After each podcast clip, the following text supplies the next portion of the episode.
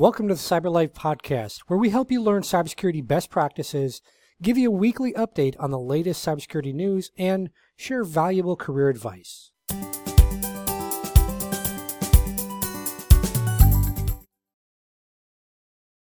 Hi, everyone, it's Ken. In today's episode, you're going to hear from Chris Foulon.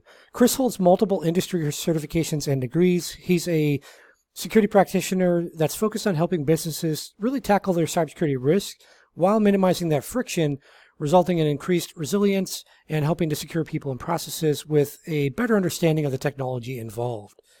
Chris is a well known cybersecurity leader. He also focuses on helping cybersecurity professionals improve their leadership skills through his bi- uh, coaching business, which is CPF Coaching. So, cpf coaching.com will be the website, and that'll be linked below in the description. Chris is also a podcast host of the Breaking in Cybersecurity podcast. He's an international best-selling author. He's also a co-author on the book Hack the Cybersecurity Interview. He volunteers with a number of organizations, including InfraGard, Security or Security Tinkerers, the Whole Cyber Human Initiative, as well as Boots to Books. So Chris is heavily involved in helping veterans transition into and, and uh, transitioning veterans, transitioning military, move into cybersecurity careers. So today we're going to be talking about cybersecurity talent pipeline development. So we'll take both the perspective of the organization as well as individuals trying to get their cybersecurity jobs so everyone can have a better understanding of the best ways to build out these talent pipelines. So without further ado, let's jump right in and learn from Chris. So welcome to the show, Chris. So I wanted to dive right in. We're, today we're going to talk a little bit about building a cybersecurity talent pipeline. So for organizations out there that are kind of wondering like how to actually build up people and set them up for success, as well as for those out there that are looking for jobs. just kind of gives you some insight into what companies might be looking for and and kind of how they might be thinking. So, first off, thanks for coming on, Chris. And so let's just dive right into it. How can organizations build a strong cybersecurity talent pipeline? Well, I would say building the pipeline is a two part or three part endeavor. Uh, the first part is really understanding their needs and the availability of talent that they already have within the organization to meet those needs. And as they assess the gap between that, then they'll start to look to build um, either training activities to train internal staff to fill those gaps or hire from outside as they start to mature their building of this pipeline and understanding what they need, then they'll start to reach out to the community, uh, junior colleges, high schools, things like that, so that they can start to get uh, candidates that meet their minimum requirements of skills and competencies for an entry level role so that once they come into the company as an intern or an entry level candidate, uh, from there, the company already has the internal workings to develop the rest of the skills and competencies that they need for their growth within the organization. And I, I think, in short, that's a that's a solid way to build a talent pipeline. So, Chris, you mentioned the entry level roles. One of the concerns I hear, especially more recently, maybe the past year or so, from different se- senior security leaders, is that the the talent that's out there in the market, and there's, I mean, there's tens of thousands of people all over the world trying to get their first cybersecurity job, but the the complaint I'm hearing is essentially they're lacking the fundamentals. And that that may be a variety of things. Uh, obviously it's things like fundamental it stuff of operating systems more your sysadmin work as well as some networking skills. When we talk about organizations that want to build out that talent pipeline in their or for their organization specifically what are some of the creative ways that they can focus on bridging that talent gap? So keeping in mind that that they need to build fundamental skills. And and i guess also chris i'll ask you in your opinion what are some of those fundamental skills that you as a security leader would be looking for in a new hire maybe it's kind of a baseline. So rather than get specific on a on you know pen test or cybersecurity analyst or whatever but just kind of as a baseline of someone coming in for cybersecurity talent that maybe you don't know exactly what team they're going towards yet what what, what would you say are some of those fundamental skills that you would want to see them have? Well first of all the ability to communicate the ability to take complex topics and break them down into simplified versions. That way, anyone in the business would be able to understand what you're talking about and they can interact with technical as well as non-technical individuals. The next thing would be curiosity. Uh, like you mentioned you, you you don't know where they might end up. So you need someone that's going to be curious that is going to want to figure out um, how azure works or how aws works or um, she dives into the logs so that she can see how the network communicates underneath and um, what are the critical protocols that she needs to know. So, really, those two are the base ones uh, communication and curiosity. Because I feel with those two, uh, you could get really far. So, I guess a, a, another question on that is if I'm a hiring manager right now in an organization how do I actually assess? So this question will be kind of asked in a way that you can you can take it from the candidate view or from the hiring manager view. But essentially, how how is that assessed for the curiosity and and the ability to communicate? Like, how would a candidate how would they communicate that like in a resume or via social media? So someone can a hiring manager recruiter can say, okay, cool, this person might have what I need.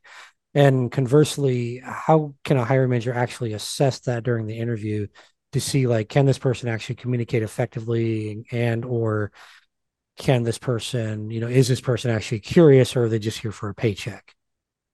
Yeah so one of the ways w- we can do this is from a curiosity standpoint uh, you can look at their social media profile. You can look and see that you're posting about things that you're interested in that you're researching different topics and posting about it and commenting about it that kind of shows the curiosity. Um, if they weren't curious they probably wouldn't post about various topics or engage in conversations outside of whatever their core area of interest is. Um, you can also see the way that they they communicate with others on social media but in the interview, one of the ways that you can challenge that is you can say, hey, pick a subject that you're extremely comfortable in. And then you ask them, okay, break this topic down as if I were a fifth grader and tell me how this works. Because sometimes in organizations, you'll have individuals that might not have all the education but they still play a fundamental role within the organization. And if you need to interact with them at, at a personable level, you need to be able to break it down like that. So there's a lot of resources out there, and there is some collaboration. But when we talk about things like academia, so colleges, universities, um, even high schools, the industry itself, there's a lot of resources. There's professional organizations, some of those tied to certs like ISACA or ISC squared, or even you know CompTIA. Um, but how can how can like all of those organizations, whether it's colleges or boot camps or the private industry or you know in public organizations and the government and these professional bodies, whether they're tied to a cert or not, like how can all of these places kind of come together, or how do they come together to really help build out that skilled workforce that that we need, but at the same time I think you and I both know there's not that many openings for entry level out there. But like, how can all those organizations come together effectively, in your opinion, to really build out a skilled workforce that we need, you know, moving forward in the future?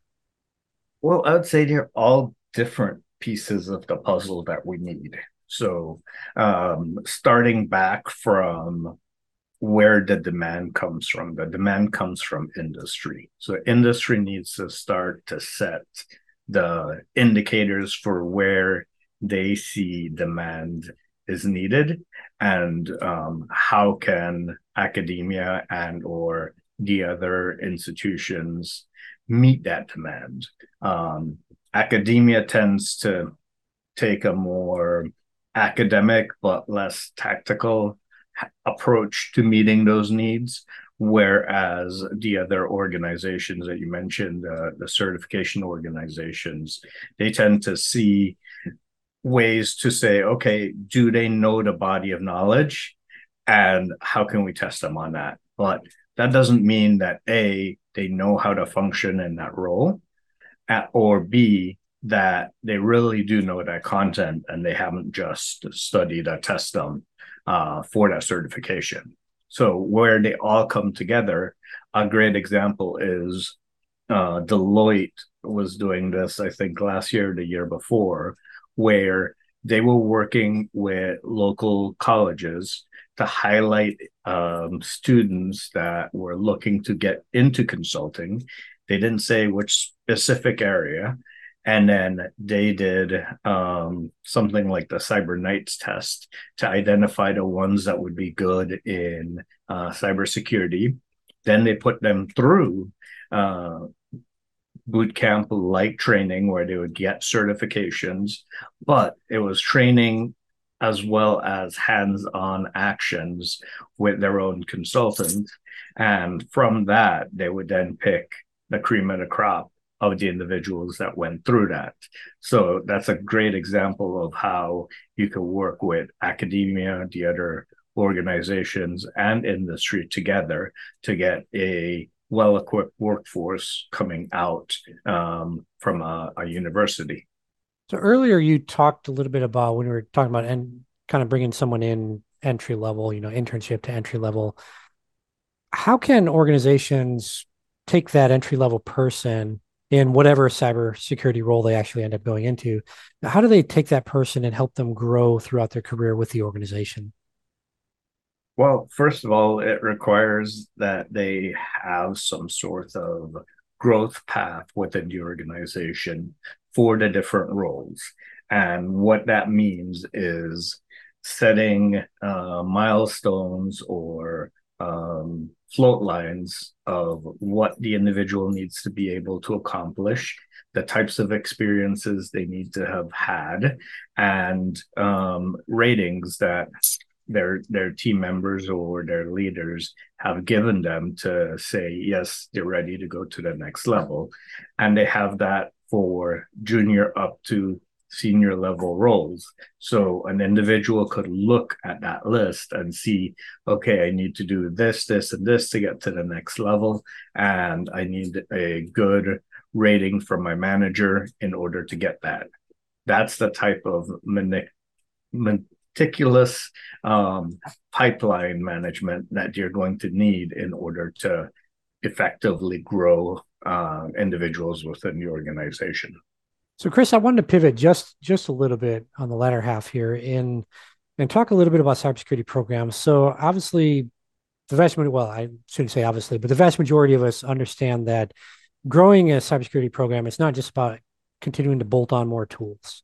It's really more about strategic planning and aligning whatever security um, solutions you're putting out there and controls with the actual business objectives. So, that being said, how do organizations actually effectively create a security roadmap that helps ensure the program can address any emerging threats uh, while also remaining in line with organization goals? So, kind of take this question, I guess, in the context of I'm an I'm an individual contributor that's just been moved in because somebody quit at my company or, or, got laid off or whatever. Now I've moved into a management job and now I'm responsible for this. So kind of the entry level person in that particular role. Um, I, I, shouldn't say entry level, but that person that's brand new in that type of role, they're just getting into management. How do they like what what kind of high level strategy would you have for them to create a security roadmap that matches uh, the business objectives, but also addresses any emerging threats or potential threats that are coming? Well, I'll go back to the base skills and competencies that I mentioned earlier communication and curiosity. So, from a curiosity standpoint, they will then go to all of their business partners and ask them, like, what are they looking to achieve in the next three, six, nine, 12 months? And understand from that what are the technology implications of trying to achieve those items and potentially what could they how could they use technology to enable the safe um, growth of the business while not taking on too much risk and then from there they can work backwards to say okay these are the types of things that we're going to need to complete in these time periods in order to meet the business need. Now they'll need to communicate back to their leaders as well as potentially the business leaders saying, This is the budget that I need.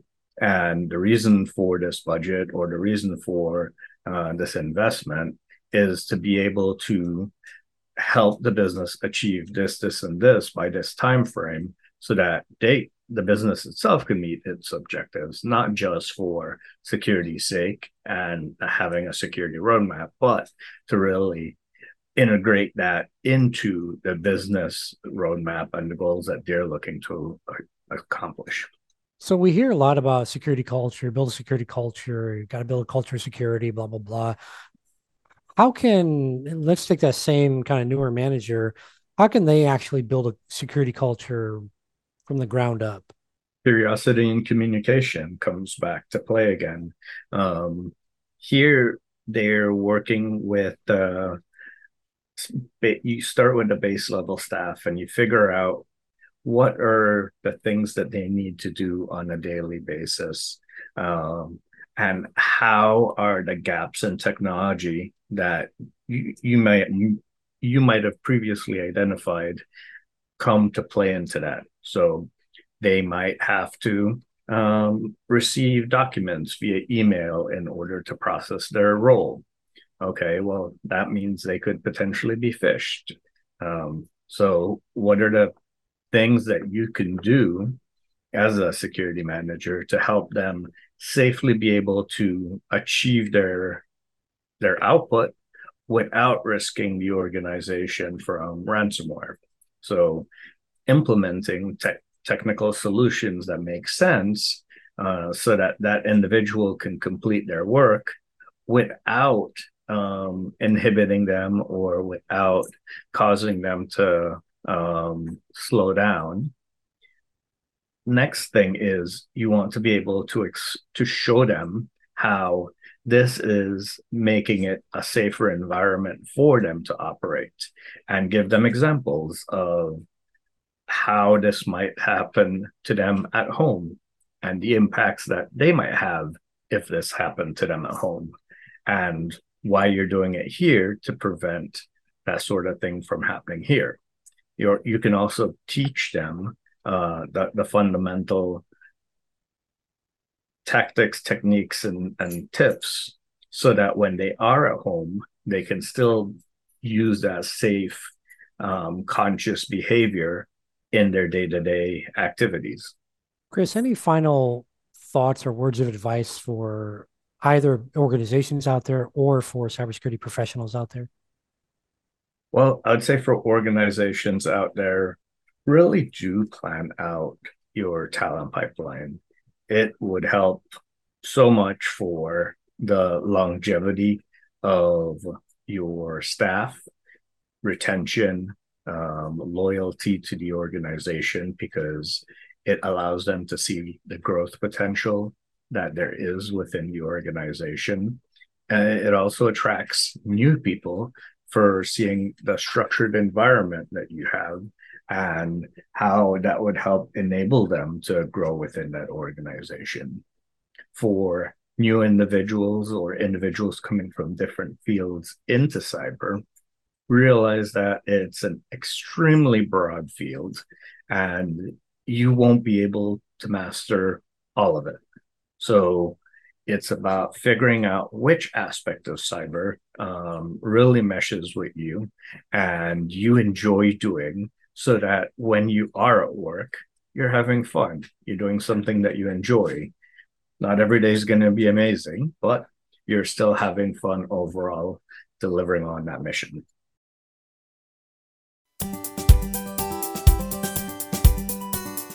Thanks for listening to the show. If you're looking to secure your business better or build up your cybersecurity career, then check us out over at cyberlife.tv. That's C Y B E R L I F E dot TV.